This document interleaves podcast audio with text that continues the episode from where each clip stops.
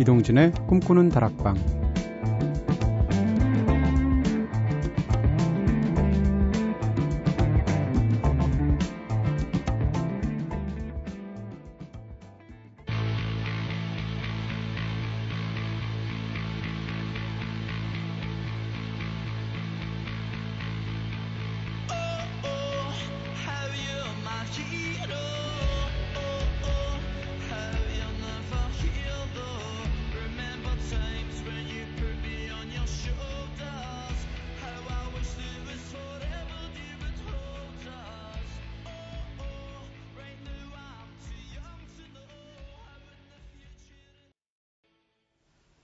안녕하세요. 이동진입니다. 이동진의 꿈꾸는 다락방 오늘 첫 곡으로 들으신 노래는 글라스베가스였죠. Daddy's Gone 들으셨습니다.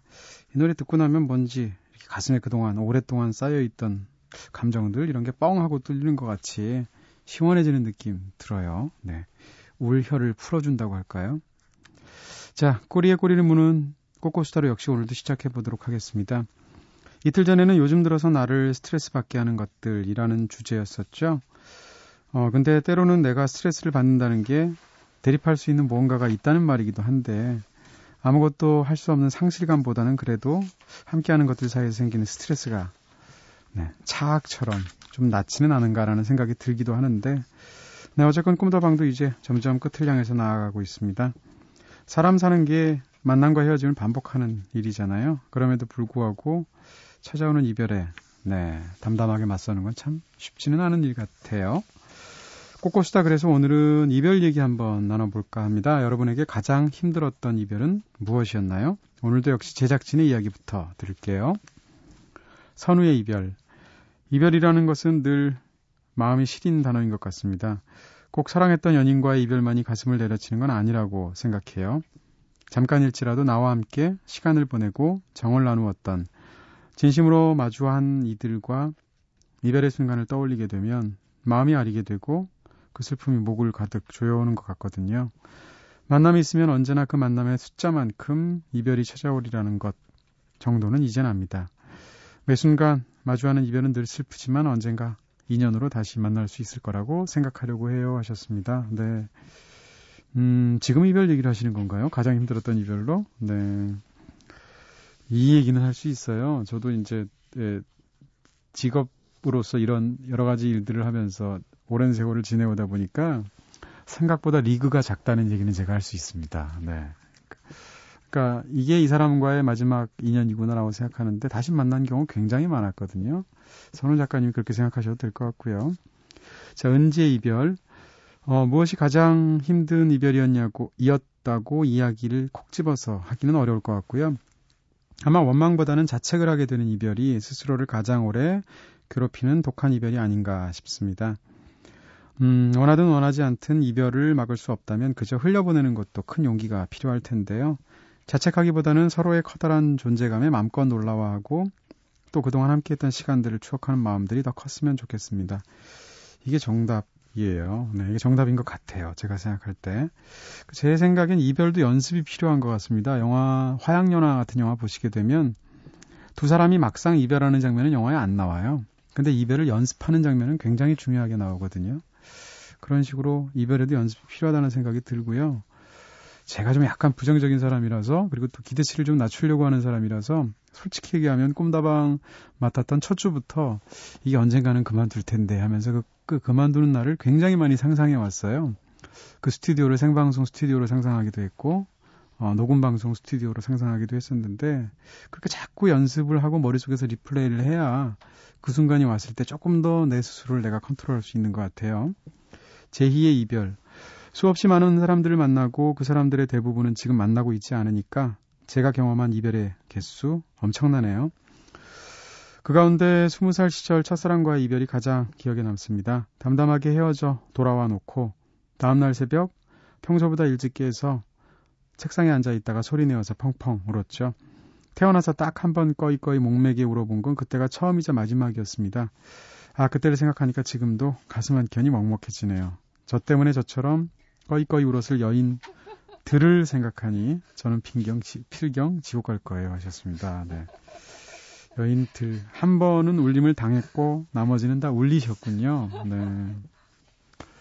근데 이게 진짜 슬픈 슬픔은 시차를 두고 오는 것 같아요. 확실히 지금 JPD님 말씀하신 것처럼 아, 제가 영화를 조금 좋아하거든요. 그래서 영화 얘기를 또 한다면 네.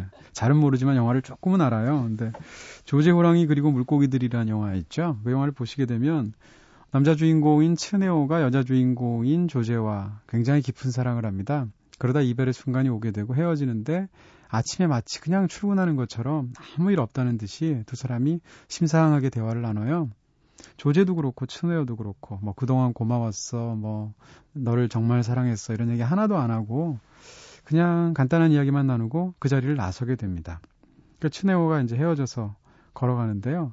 그렇게 한 10분쯤 걸어다가 가다가 갑자기 네 도로 옆에 인도에서 무릎을 꺾고 통곡을 시작해요. 그게 그 영화에서 가장 슬픈 장면인데 정작 헤어질 땐 그러지 않고 한 10여 분 정도 걸어가다가 어느 한 순간 그 이별을 이성이 감내하지 못할 때 무릎을 꿇어버리는 거죠. 그런 거 있는 것 같아요. 꿈다방도 솔직히 지금 이틀 남았나요? 글쎄 아직 마지막 방송을 안 해서 모르겠는데 음, 끝나고 난 뒤에 어느 순간 갑자기 그 순간의 느낌이 올 것 같다는 생각이 들어요, 저도. 어, 저는 가장 했던 슬픈 이별, 이별이라기보다 지금 당장 떠오르는 건, 네, 음, 군대 갔을 때인데요. 남자한테는 군대 가는 경험이 좀 중요합니다. 군대를 가는데, 제가 지금은 이렇게 방송도 하면서 사람 구실하고 있지만 옛날에 성격이 진짜 모가 났었거든요. 대학 중반에 2학년 때 갔었는데요. 근데 제가 성격이 워낙 좀 모가 났다고 생각하니까 저희 집에서 걱정을 했어요. 저 녀석이 군대 가서 사고 치지 않을까, 타령하지 않을까, 이런 걱정하셨더고요. 그리고 나서 이제 아침에 돼서 군대를 가야 되는데 부모님이 굳이 나오지 말라고 하시는, 하면 하는데도 불구하고, 어, 지하철역까지 따라온 거예요. 네. 근데 그 지하철역이 건대입구역이었거든요. 근데 건대입구역에서 이제 그 표를 이렇게 통과시켜서 들어가야 되잖아요. 들어가기 직전인데 갑자기 아버지가 어, 동진아 하더니 이제 팔을 잡으시는 거예요. 그러더니 쪽지를 어, 왜 종이를 이렇게 네 번 접어가지고 이렇게 비틀어서 접으면 이렇게 약간 딱지처럼 접어지는 그 메모 있잖아요. 그걸 하나를 주시는 거예요, 아버지가. 그래서 어머니는 이제 옆에서 펑펑 우시고. 그래서 뭐냐고 했더니 들어가서 군대 가서 읽어보라는 거예요. 지금 펴보지 말고. 그래서 진짜 아버님 말씀대로 훈련소에 입소해서 그걸 제가 펴봤어요. 폈더니 아버지가 저하고는 달리 글, 글씨를 굉장히 잘 쓰시거든요. 참아라 이렇게 써 있고 밑에 큰 글자로 참을 인자를 한자로 쓰신 거예요. 저가 얼마나 못 믿어보시면.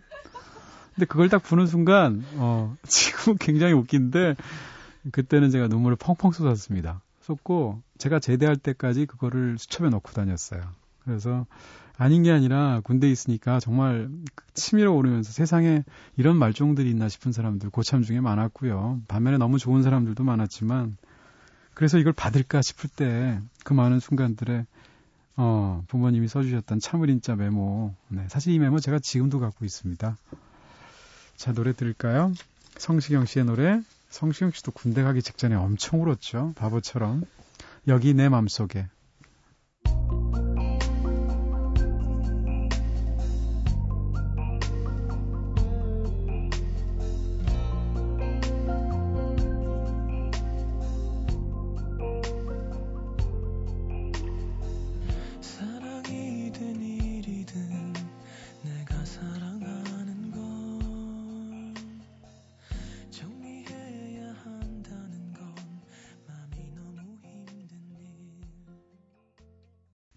성시경 씨의 노래 여기 내 맘속에 들으셨습니다. 자, 여러분께서는 지금 이동진의 꿈꾸는 다락방 듣고 계신데요. 네. 꿈다방 앞으로 보내주신 이야기들 함께 나눠볼게요. 미니를 통해서 김희선님께서 음, 지금 택시 안인데요. 기사님이 꿈다방 들으시네요 하셨습니다. 네, 꿈다방 이렇게 청취자 폭이 넓은 방송이라니까요. 문자로 8349님께서 아, 라디오는 제 친구인데요. 1975년 이종환 선생 때부터 들어왔는데 이동진님을 보내려니까 슬퍼요 하셨습니다. 와, 제가 태어나기 전부터 들어오셨군요. 네. 그 말석이라도 제가 서게 된다니, 네. 저를 거기다 끼워주시니 너무 영광이고요. 음. 자, 꿈다방 게시판으로 이지은님께서 노래하는 제 동생이 이번 주 토요일인 3월 23일에 만으로 26이 되는 생일 맞이하거든요. 그래서 동생의 생일 선물로 밥 딜런의 Make You Feel My Love 신청합니다.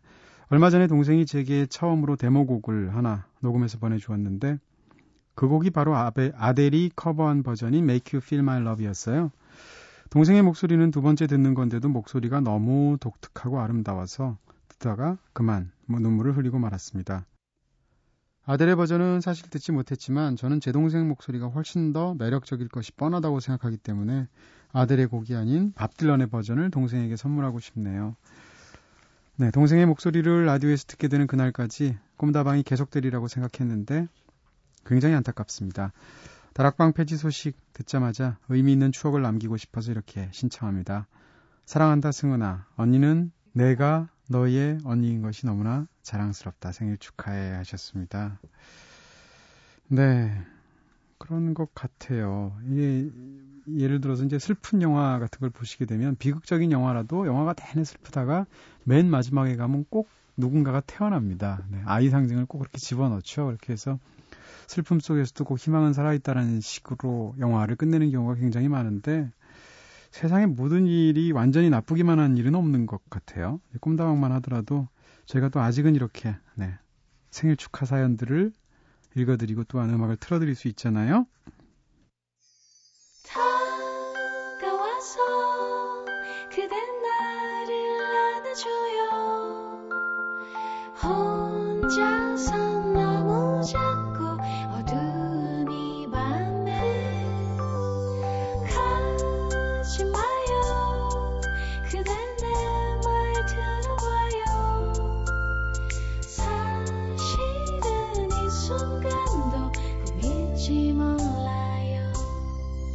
이동진의 꿈꾸는 다락방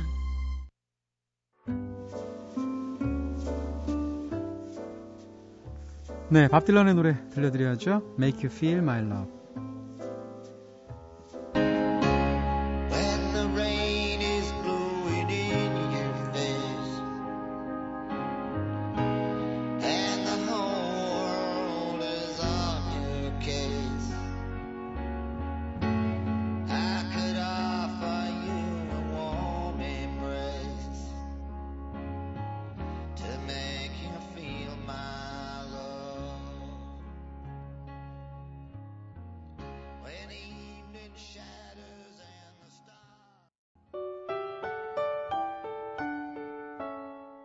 새벽 2시.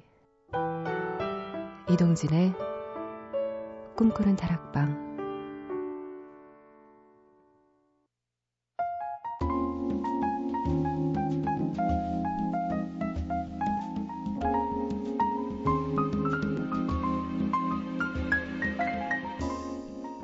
깊은 밤 당신과 함께 나누고 싶은 마음의 문장들 다돌이의 책갈피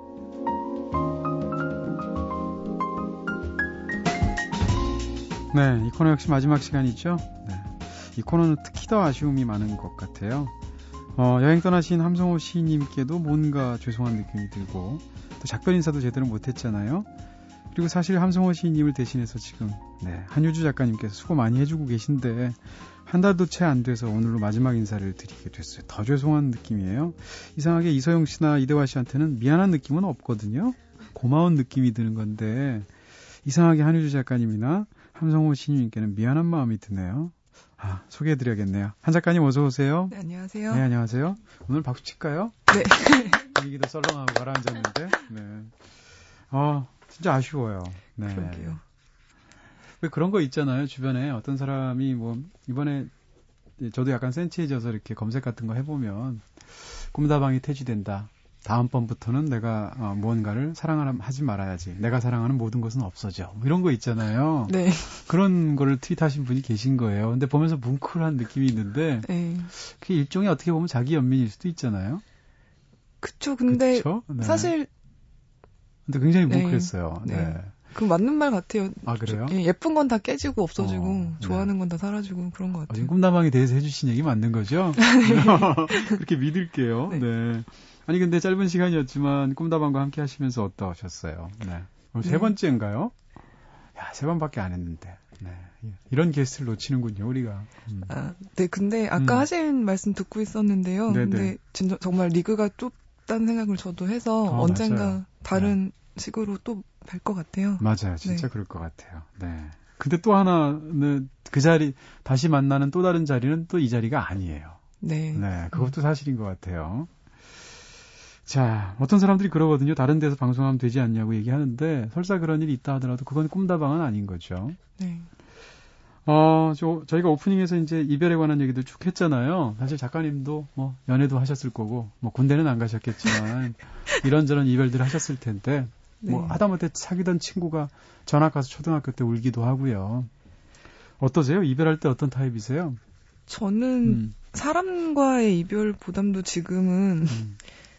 그 1년 전에 죽은 다람쥐랑도 아. 아... 직도 이별을 하고 있는 그런 기분이거든요. 네, 저희 코너 이름이 다돌이 책갈피잖아요. 네, 근데 자꾸 얘기를 하고 자꾸 사진을 보고 음, 근데 처음에는 친구들이 이제 머뭇거리면서 저한테 다람쥐 인형이나 음, 음. 뭐 이런 거를 줘도 될까 하면서 갖다 줬어요. 그럼 좋으세요, 싫으세요? 저는 좋아요. 아, 네. 그래요? 음, 그래서 음. 얼마 전에 한 분이 다람쥐 정말 실제 다람쥐가 너무 똑같이 생긴 인형을 저한테 주셨는데 네. 걔를 맨날 이제 여기다 올려놓고 자거든요 어깨 위에다. 어, nen실행이에요? 아 네. 네.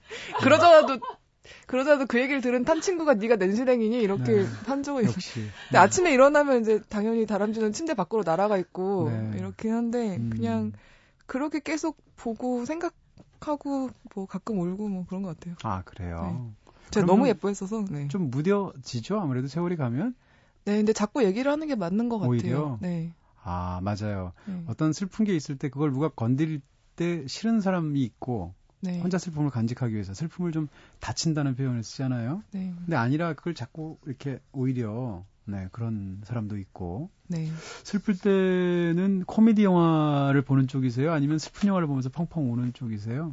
굳이 본다면. 굳이 본다면 코미디를 아, 그래요? 보는 것 같아요. 네. 음. 요새 빅뱅 이론을 열심히 보고 있는데 네. 네. 그걸 네. 보면서 네. 계속 웃다 보면 그냥 아, 이뭐 별거 아니구나. 얘기하는 건가요? 아. 뭐, 그 아, 미드? 네. 아, 네. 저는 빅뱅 이론 공부하신다는 얘기를 그거 보고 웃으, 웃으신다 그러길래 와 이런 엄청난 이, 네, 이 천문학자의 경지는 무엇일까 이렇게 생각하고 있었어요. 네. 자, 아, 뭐 오늘 어차피 마지막 시간인데 뭐 물론 소개해 주실 것도 있지만 그럼 그동안에 읽은 문학 작품 중에 제일 슬픈 작품은 뭐였어요? 갑자기 또 궁금해지네요.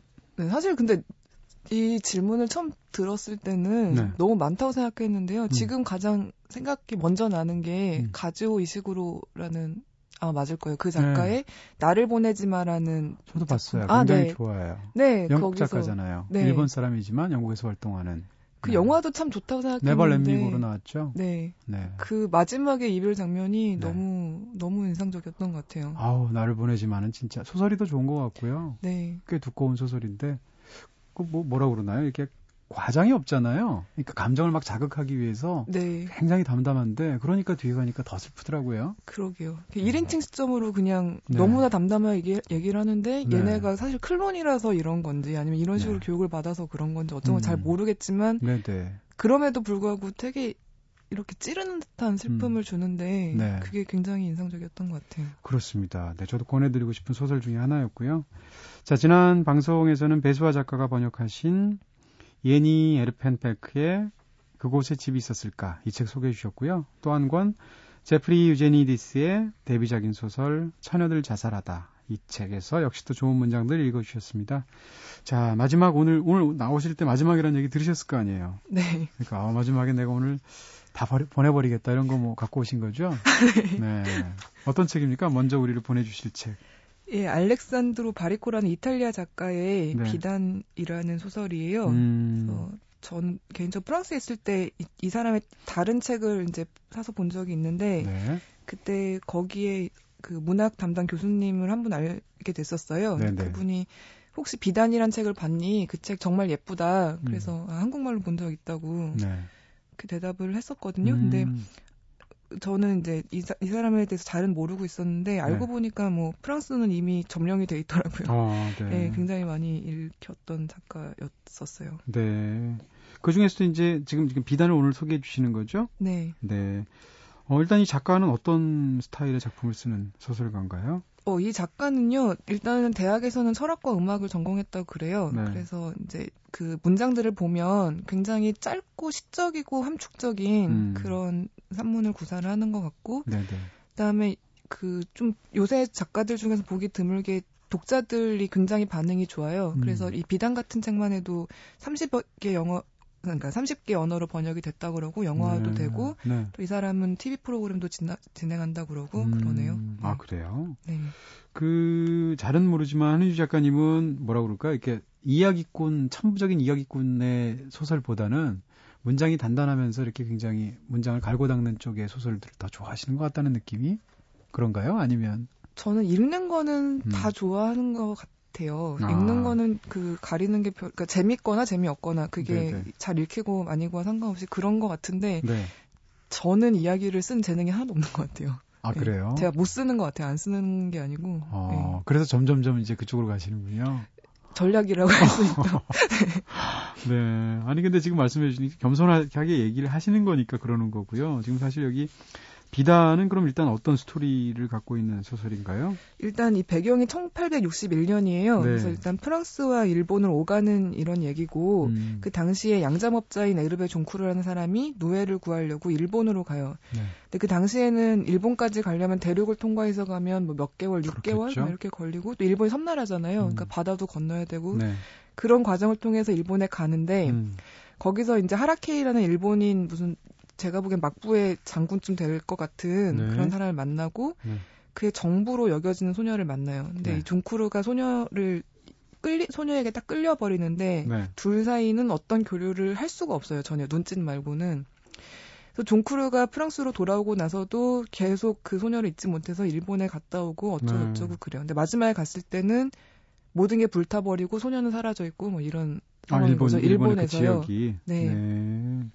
그래서 일종의 뭐 연애 소설이라고 할 수 있을까요?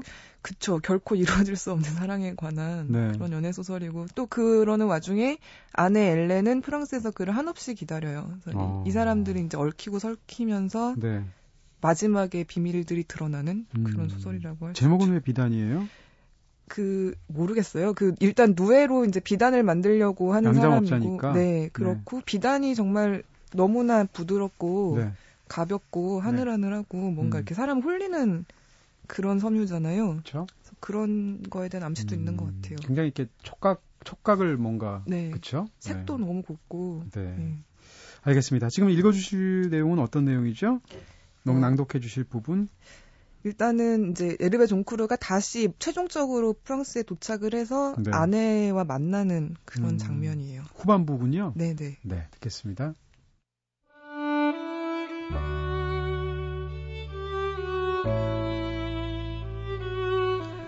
그로부터 아흘의 후 에르베 종쿠르는 라빌 뒤에로 들어섰다. 아내 엘렌은 저 멀리서 나무를 가지런히 심어놓은 길을 따라 마차 한 대가 다가오는 것을 보았다. 엘렌은 눈물을 보이지 않겠노라고 달려나가지 않겠노라고 다짐했다. 엘렌은 대문으로 내려가 문을 열어놓고 문턱에서 기다렸다. 에르베 종쿠르가 가까이 다가오자 엘렌은 미소를 지었다. 남편은 아내를 껴안고 조용히 속삭였다. 내 곁에 있어줘, 제발. 그날 밤 부부는 밤이 깊도록 잠들지 못했다. 집 앞 잔디밭에 나란히 앉아 있었다. 엘렌은 라빌디앱에 대해 몇 달 동안 어떻게 기다려왔는지에 대해 그리고 소름 끼쳤던 지난 며칠에 대해 이야기했다. 다들 당신이 죽었다고 했어요. 아내가 말했다.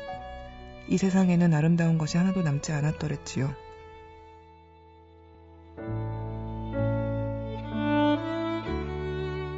네, 무슨 율리시즈에서 그리스 신화 율리시즈에서 아내하고 무슨 재회하는 장면 같아요. 네. 어, 특히 이 부분을 골라오신 어떤 이유가 있다면? 이게 처음에는 이 약간 스- 스포일러가 될 수도 있을 것 같은데요. 네. 이 양정업자가 이제 떠나고 돌아오고 이걸 반복을 하면서 네. 아 이게 그 일본인 소녀와 사랑을 하는 그런 얘기구나라는 생각을 하고 읽게 돼요. 근데 그렇겠죠. 마지막 그러다가 이제 이 사람이 프랑스로 돌아와서 편지를 한 통 받는데 일본어로 쓰인 편지를 받아요. 음. 그래서 이제 근데 이 당시에 프랑스에서 그걸 해독할 수 있는 사람이 아무도 없잖아요. 네. 그래서 파리까지 가서 그 편지를 해독을 이제 부탁을 하는 어떤 그 파리에 있는 일본인 무슨 음. 여자를 만나서 파- 그 편지를 해석을 해달라고 하는데 네. 그래서 그 편지는 이제 엄청난 연애에 관한 그런 내용들이 들어있고 네. 그런데 마지막에 아내가 먼저 죽고 이 에르베 존쿠르가 깨달은 건 뭐냐면 그 네. 편지를 사실은 아내가 쓴 거예요. 부탁을 해서. 그 일본인 아, 소녀를? 가장해서. 네, 모든 걸 알고 있었던 거예요. 이 아내는. 아, 네. 왜 스포일러를 듣고 나니까 더 책이 읽고 싶죠? 그, 네. 예, 근데 저는 이게 반복적으로 사실 몇 번 읽었는데요. 그리고 네. 그걸 아는 게 별로 중요한 건 네, 아니죠. 예. 음. 그래서 굉장히 근데 이제 이게 그럼 아내는 음. 일본 소녀인 척 쓴 거예요? 그런 것 같아요. 예. 네. 일본말로 썼다는 거 아니에요? 그것도 이제 이, 이 여자도 해서. 당연히 일본말을 모를 테니까 네, 아마 예. 예, 그런 것 같아요. 아, 어, 네. 어떻게 보면 좀 신비한 사랑 얘기처럼도 들리네요. 네, 이게 사람을 음. 좀 혹하게 하는 그런 책이었던 것 같아요. 이 사람 다른 책들도 굉장히 재밌었는데 사실 이것만큼 어떤 뭐랄까 이런 약간 서늘한 충격 같은 걸준건 네. 없었던 것 같아요. 실제 사랑에서 이러기 어렵잖아요. 그러게요. 네. 무슨 카모 메시지로 보내는데 왜 답변 안 해? 뭐 이러면서 또 금방 퇴근하고 이렇게 되지. 무슨 5분만 말인지도 모르는 막. 편지를 받고 그걸 파리에 가서 해독하게 달라고 하고 그걸 또 알고 보니 아내가 썼고 이런 일은 없잖아요. 네. 음. 알겠습니다. 자, 노래 한 곡 더 듣고 올게요. 박선주 씨의 노래 사랑을 사랑한다.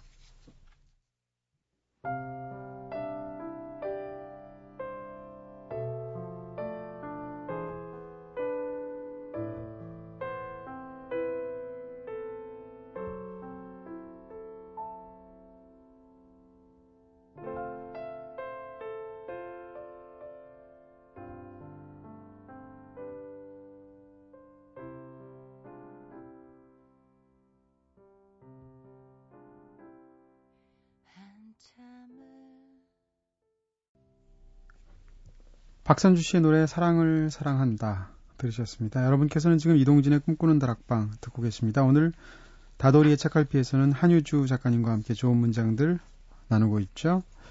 진짜 사람을 사랑하는 게 아니고 사랑을 사랑하는 경우도 있죠. 네, 그러게요. 사랑을 때 하고 있는 같아요. 내 스스로를 사랑하는 경우도 있잖아요. 네. 음, 그런 경험 있어요? 저는 네. 그 말을 해준 적이 있어요. 다른 친구한테. 어, 너는 지금 사랑을 사랑하는 거야 이렇게요? 네. 그랬더니 아. 되게 기분 나빠더라고요. 어릴 때였는데. 예. 기분 나빠하는 거. 그건 허세야 이런 얘기잖아요. 아. 예, 아니 근데 그 친구가 저한테 음. 꼭 남자친구가 문제가 있을 때만 저한테 전화를 해와가지고. 아, 아우 듣기 싫죠. 예, 그래서 그렇게 한번 쏴줬는데 네.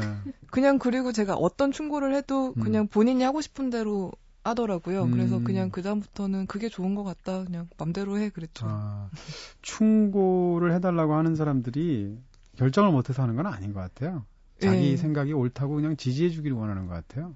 그래서 그때는 그거를 저도 몰랐던 것 같아요. 그래서 그냥 음. 들어줄 사람이 필요했던 건데, 근데 음. 제가 그 얘기를 못 들어주고 중간에 그렇게 좀 네. 쏴버린 게 아직도 미안하네요.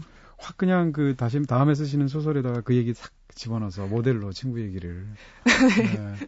그런 항의는 받아보신 적 없어요? 이거 내 얘기잖아, 뭐 이런 친구들이.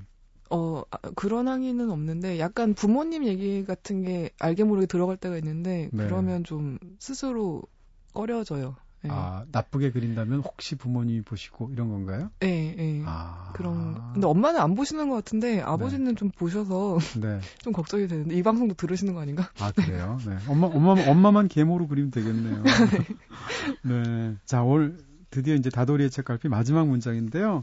아, 한강 한강 씨 한강 작가님의 책을 가져오셨어요. 히라버 시간. 네. 이게 작년에 작년인가 나온 책이죠? 작년 혹은 자- 네. 작년 아마 초에 나왔던 것 같아요. 작년 동인문학상 최종심까지 올랐던. 네. 네. 저는 이 작품이 받는 줄 알았어요. 왜냐하면 아, 동인문학상도 이렇게 소문 같은 게 나잖아요. 아, 네. 정영문 씨 아니면 한강 씨라고 그랬는데 네. 느낌이 왠지 한강 작가 같았거든요. 저는 사실 두 분을 진짜 밀었거든요. 음. 정영문 작가님하고 전 히라보 시간 이 책을 너무나 좋게 읽었어서 네. 물론 정영문 작가님은 원래 좋아했고 네. 그래서 두 분 중에 누가 받아도 난 좋겠다고 생각하고 있었는데 네. 음, 정영문 작가님이 그렇죠. 네. 아, 근데 제가 작년에 이런 얘기 해도 되나? 뭐 마지막 시간이니까. 정영문 작가님이 결국 받으셨잖아요. 네. 그래서 많은 분들이 이제 받으실 분이 받으셨다. 굉장히 좋아했는데, 정영문 작가는 그래도 데뷔 이후 지금까지 네. 굉장히 한국 문단에 그 독특한 자기만의 작품 세계를 독보적으로 구축하셨잖아요. 네. 근데 그분이 그때까지 책을 13권을 쓰셨는데, 13권을 쓰신 책의 총 판매 부수가 2만 권이 안 된대요. 네, 그 기사에 났었죠. 그쵸. 저도 봤었어요. 네. 굉장히 쇼크였습니다. 왜냐하면 2만 권이라고 해봤자 어, 인세로 치면 2천만 원이잖아요. 네. 그러면 책 13권 내고 한 십수년 세월 동안 책으로 인세 받은 거는 결국은 1년에 100몇만 원을 받았다는 얘기인데 와, 정영문 작가님쯤 되시는 분이 그런가 싶어서 굉장히 좀 약간 기분이 이상했던 기억이 있습니다. 제 옛날에 누군가한테 들은 얘기인데 파리에 유명한 무덤 있잖아요. 네네. 페르라쉐즈라고 네. 거기에 누군가가 정영문 선생의 책을 들고 가서 불을 태우는 걸 봤다고. 왜요? 뭔가 제의 같은 거였겠죠. 누- 아. 전혀 누군지 알 수는 없지만 한국 분이겠지만. 네. 그래서 그 얘기를 듣고 아 책이 프랑스까지 건너갔을 정도면 음. 많이 그래도 이, 그 이, 2만 권보다는 넘겠지 생각하고 네. 있었는데 착했던 저도- 여자분인 것 같은데요. 아 네. 제가 성별을 안 물어봤네요. 여자분인지 남자분인지. 네. 아, 네. 죄송합니다. 한강 작가님의 히라버 시간. 네, 이 책 참 좋죠. 소개해 주세요. 네. 네, 한강 작가님은 저랑 먼 친척이 아닐까 음, 생각을 하고 있는데 아닌가요? 모르죠. 예, 뭐, 아. 전혀. 예. 네. 그 어, 의외로 사차원이세요, 한유 작가님. 네. 막판이 되니까 이제 예능감을 드러내시는군요. 네. 네, 사실 한니발도 약간 아, 어떡해. 이거는 제가 커버를 못 해드리겠습니다. 네, 한니발까지 나왔고요. 네, 네. 네, 네, 한강, 네, 히라보 시간, 시간은요? 네. 네, 이분은 처음에는 1993년에 시로 데뷔를 하셨고요. 네, 네. 그 다음에는 신춘문예를 통해서 소설 이 당선이 되면서 작품 활동을 시작을 하셨어요. 네. 아마 다 이 제목을 들으면 아실 것 같은데 음. 여수의 사랑이나 검은 사슴 이런 네. 작품들을 발표를 하셨고 그다음에 작가 한승원 선생님의 따님이시기도 하고요. 네. 그다음에 이분 소설을 보면 굉장히 문장이 딱 되게 올곧고 단정하고 뭔가 이게 정결한 느낌 그런 게 네. 저는 좀 들었던 것 같아요. 그래서 그렇죠. 그러면서도 소, 네. 문장들 자체가 굉장히 슬퍼요. 네, 네. 그거는 정말 어떤 근원적인 슬픔 같은 게 문장 사이에 배어 있다는 느낌이 있습니다. 네, 네. 예, 그래서 음. 이분이 몽고 반점으로 이상문학상을 수상하셨다 그러고 네. 지금도 꾸준히 그 계속해서 작품 좋은 작품 활동을 하시고 계신 것 같아요. 네, 요새 네. 계속 발표하신 소설들을 전 다 너무 좋게 읽었어서요. 아, 네. 네. 히라버 시간은 어떤 스토리인지 소개해 주시겠어요? 네, 히라버를 배우면서 이제 시작이 되는 얘기고요. 네. 히라버를 배우는 여자가 있고 네. 히라버를 가르치는 남자가 있어요. 근데 히라버를 배우는 여자는 어떤 이유로 인해서 지금 말을 잃어버린 상태예요. 네. 그리고 히라버를 가르쳐 주는 남자는 독일에서 오랫동안 머물다가 고국에 돌아와서 이제 이제 히라버를 가르치면서 뭐 이렇게 생활을 하고 있는 그런 남자의 얘기인데 네.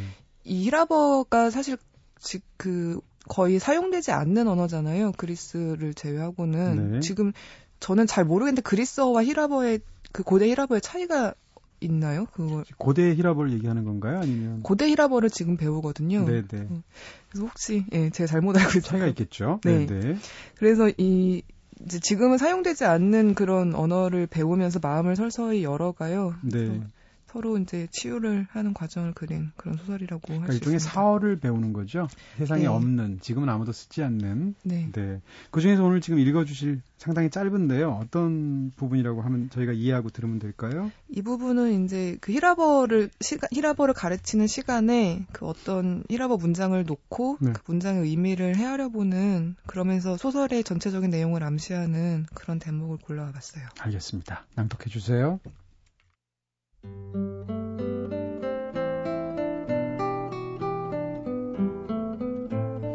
칼레 파타칼라 아름다움은 아름다운 것이다.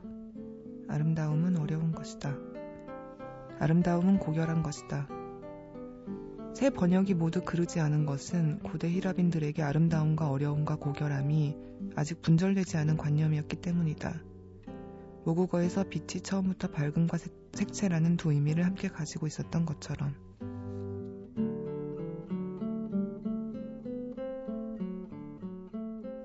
네, 이 부분을 그 히라버 히라버 시간 중에서도 골라오신 이유가 있다면? 네. 네, 저는 사실은 추상 명사들이 네. 이게 정확한 의미가 뭘까 그걸 좀 음. 궁금했던 적이 있어요. 네. 저는 약간 정도에 대한 것도 헷갈려하는 편인데 네. 뭐 많다는 게 얼마나 많은 건지 뭐 적당히 얼마나 많은 건지 이런 것부터 해서 네. 예를 들면 음. 아름다움 아까 사랑을 사랑한다고 했는데 네. 사랑 같은 거는 도대체 뭘까 의미가 그렇죠. 어떤 의미로들 다 쓰고 있을까 왜냐하면 다들 다른 의미에서 쓰고 있는 것 음. 같잖아요 모든 사람들이 네. 근데 이제 그런 거를 히라버로 이렇게 짚어주고 있어서 음. 그걸 사용해서 너무나 단정한 문장으로 따박따박 알려주는 것 같아서 네, 네. 골라봤어요. 이 칼레파타 칼라라는 말은 이문열 씨 단편 소설도 있잖아요. 아, 네, 제가 네. 그건 몰랐네요.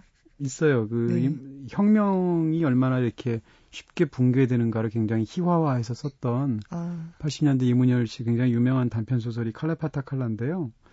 근데 지금 읽어주신 부분은 그것이 세 가지로 해석이 될 수 있다라는 걸 지금 짚어주신 거죠. 그러면서 네. 거기에 관한 어떤 부분들을 읽어주셨는데 지금 말씀해주신 바로 그런 느낌이 있어요. 예를 들어서 사랑하는 두 남녀가 있다고 할 때 나는 너를 사랑해 이러면 상대방이 그건 사랑이 아니야 이렇게 얘기하면 네. 아니 내가 사랑이라는데 왜 저 사람은 사랑이 아니래 이런 생각 들잖아요.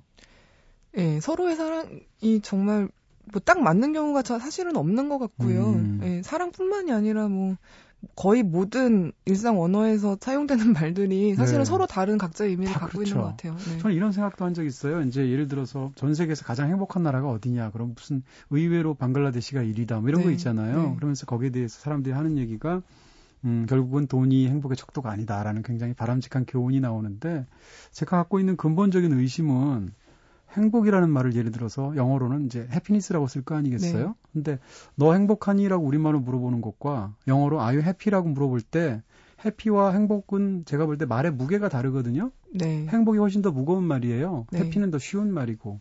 근데 그 말을 똑같이 했다고 그래서 미국 사람은 50%라고 대답하고 한국 사람은 40%라고 했을 때 이걸 단순 비교할 수 있는가? 이런 생각이 들, 들었었거든요. 네, 그럴 수도 있을 것 같아요. 네. 여담인데 저희 네. 아버지가 성은이 망극하옵니다. 전하 이게 Thank you, sir라고 그런 응답을 하시. 아, 그러니까 우리가 생각할 때 써, 써가, 네, 네. 썰이라고 하면 굉장히 쉽게 생각하지만 사실 은 엄청난 높임말이다. 이런 얘기잖아요. 네. 음. 네, 지금 하신 말씀을 들으니까 네. 가능할 것 같아요. 제 생각에 아버님이 이 방송 들으십니다. 네, 그 정도의 그 센스를 가지신 분이면 들으실 것 같고요. 네. 자, 어, 세 번밖에 안 되는 시간이었지만, 네, 한강 작가의 히라버 시간으로 마무리를 아주 아름답게 멋지게 해주셨습니다. 네, 이 아름다움은 가장 넓은 의미에서 아름다움이죠. 지금 제가 말씀드린 거는요. 어, 방송 그래도 뭐 한 말씀 해주셔야죠. 끝나게 됐는데 세 번밖에 안 하셨지만, 네. 사실 지금 집에 엄청나게 방대한 리스트를 제가 아, 작성해놨는데 어떡해요. 네. 여섯 건밖에 못 들고 와서 네. 되게 아쉽네요. 제가 방송국 하나 세울게요. 네. 네.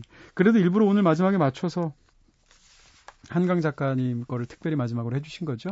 마지막을 생각하시고. 네. 음. 어제 고민이 좀 됐었는데요. 네.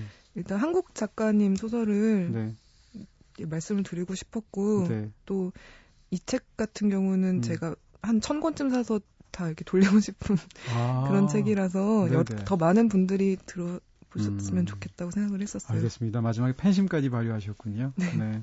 감사드리고요. 네. 그동안 고마웠습니다. 네, 감사합니다. 네.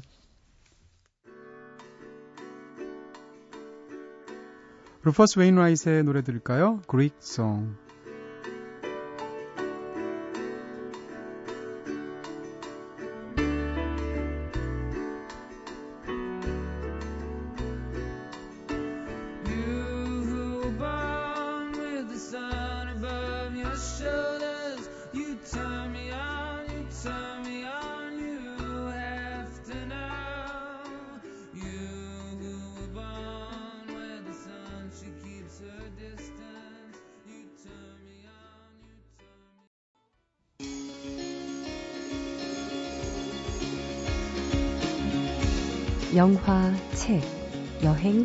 음악이 있는 시간. 꿈꾸는 다락방.